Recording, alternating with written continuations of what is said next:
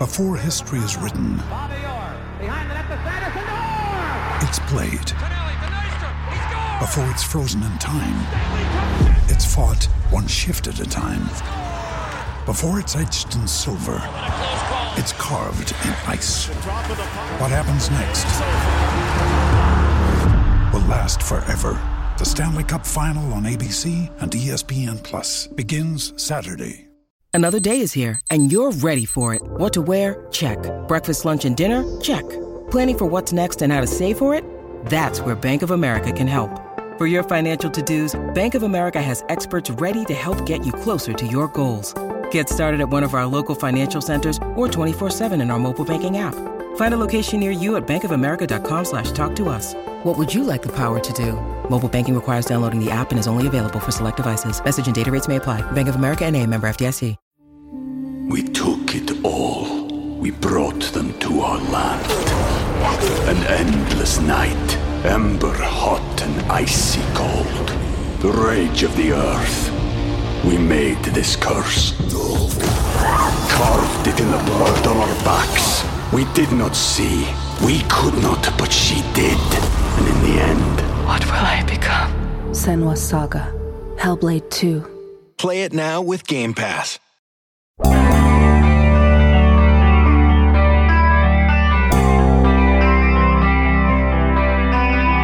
You had to be doing it. There's no way you weren't doing it.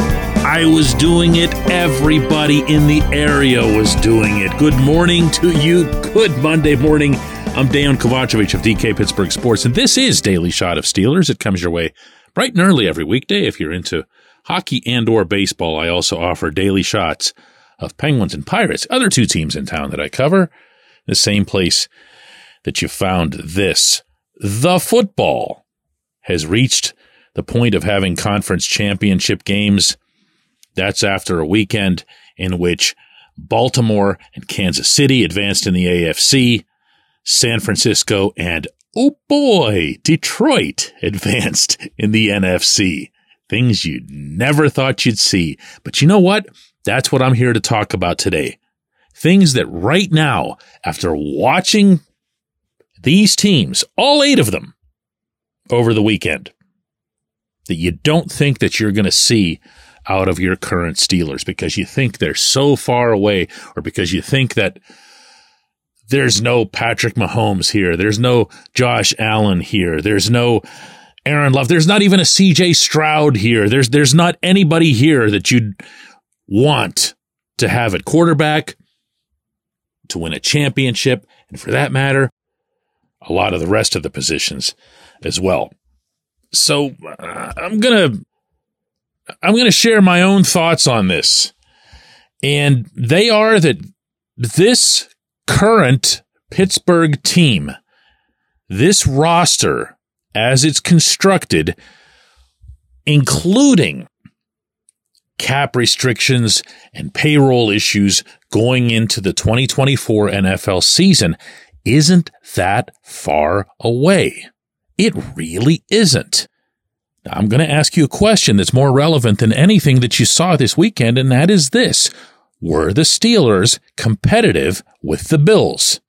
Sure, they fell behind 21 to nothing, so you had a, a sink in the pit of your stomach before you had even a chance to enjoy the football team being in the postseason. But were they in the game? Were they within a touchdown in the fourth quarter? Were they within one significant play being made on either side of the ball from being right where Kansas City was at the end? The answer to that is not an opinion. It's a fact. It's a yes, because that's how they keep score in these things. So that's where the Steelers are, present tense, relative to the Bills.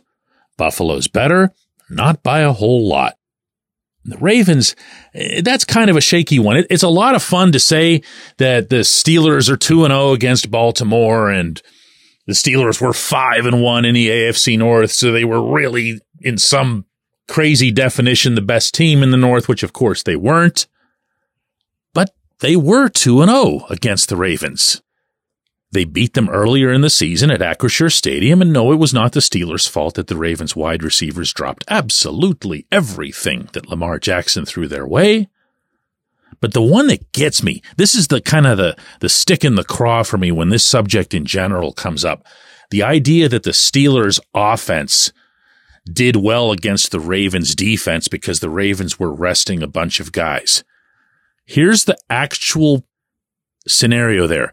The Ravens rested three, count them three starters.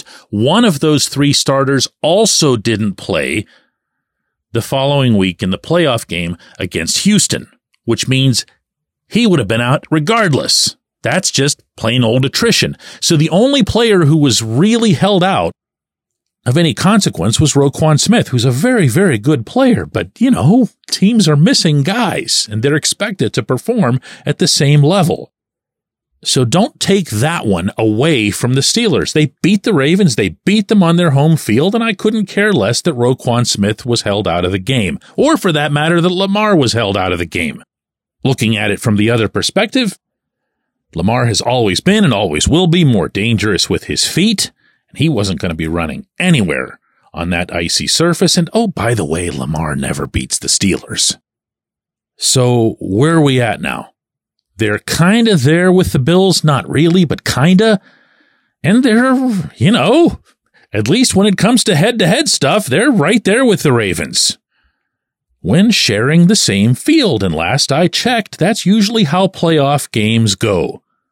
You end up having to beat the best team in the conference. And if the best team in the conference is the Ravens and the Steelers are playing the Ravens, hypothetically here, what do you think the line would have been?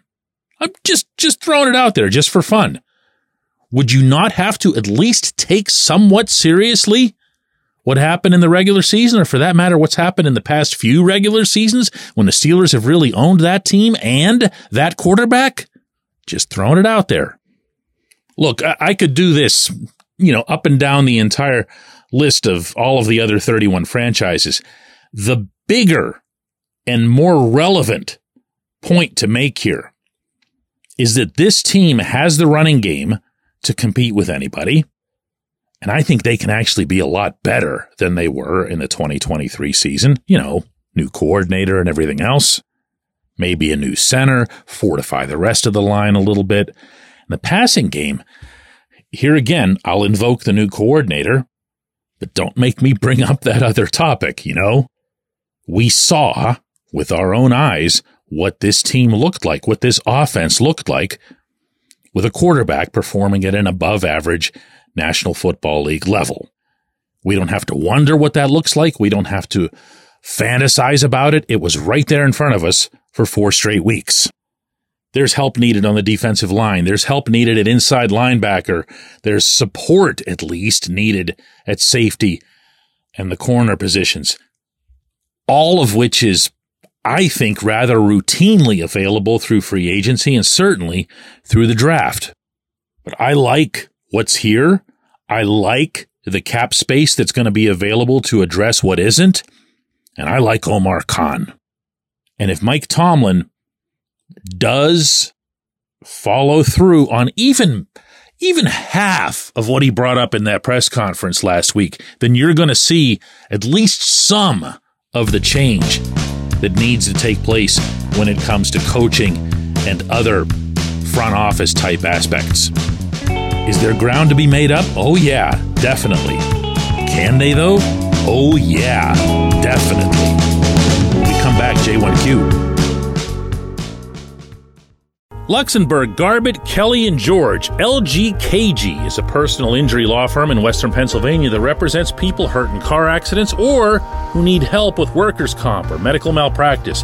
When the attorneys at LGKG make you a promise, they keep it. They've been keeping promises in our region for over 80 years. LGKG's been AV rated, the highest rating a law firm can receive and They've been designated super lawyers. That's actually a thing for over 15 years.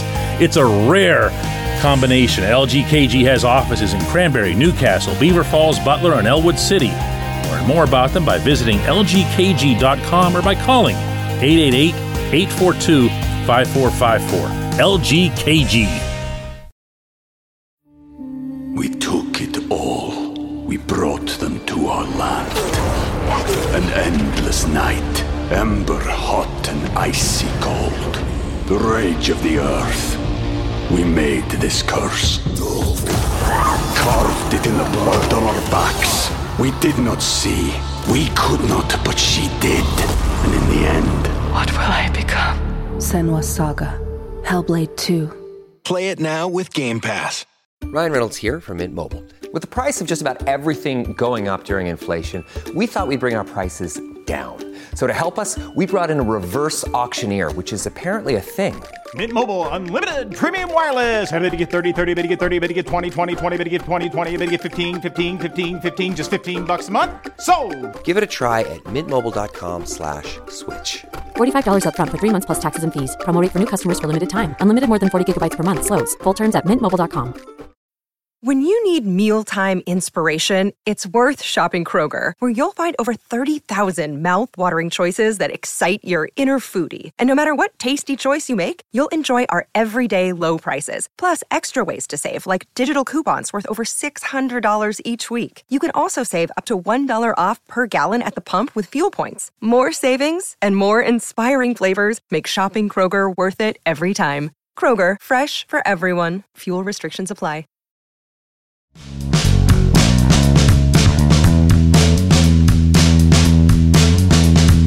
Today's J1Q comes from Randy in Boston who says, DK, I didn't hear a whole lot of love for any of the assistant coaches from Mike Tomlin in his season ending press conference. What are the chances that we see two new coordinators hired over the next month?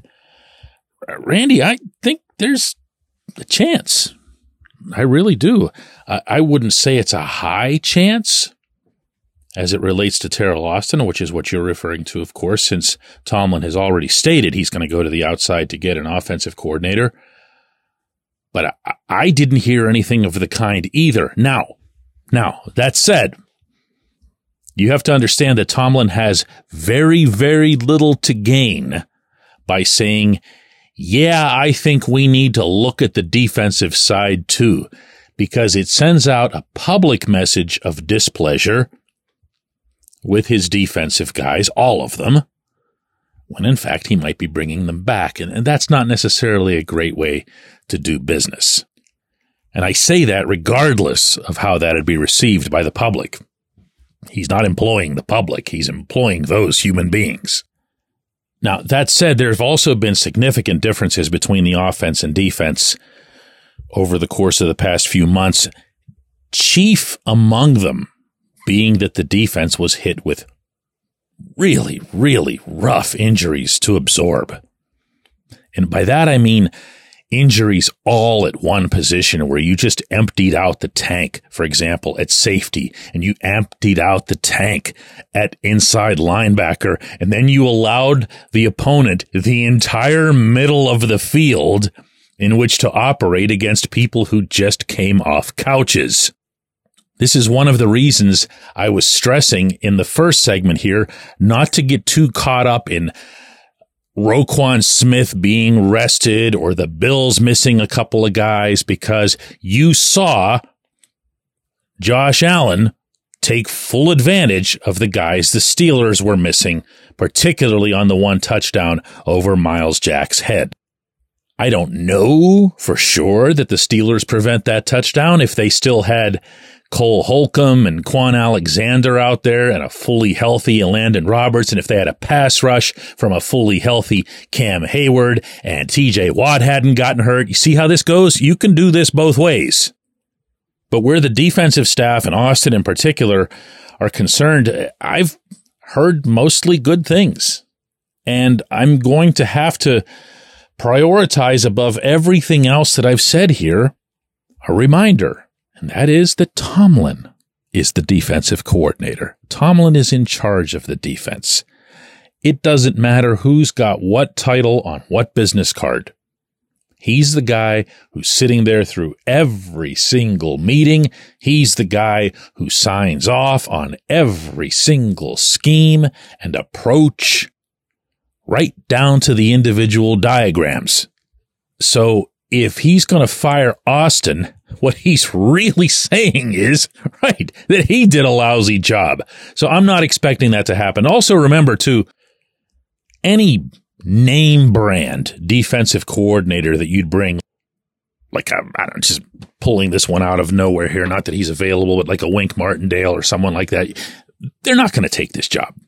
Not because it's beneath them, but because they would actually want to be able to run their defense. And they know, just like everyone in football knows, that Tomlin runs this defense. All told, I do expect other changes to the staff. I'd be surprised, for example, and this is something that I reported a couple of months ago, if Frisman Jackson, the wide receivers coach, would be back. But I don't expect it to be wholesale, and I don't expect whoever the new offensive coordinator is to be able to come in and say, I need to bring my guys. I think there might be an assistant or even a positional coach that he'd be able to bring in, but I don't think it would be like, well, if I'm going to take this job, I've got a whole room full of dudes that I trust. Uh uh-uh. uh No. I appreciate the question. Very good one. I appreciate everyone who listens to Daily Shot of Steelers. We're going to do another one of these tomorrow.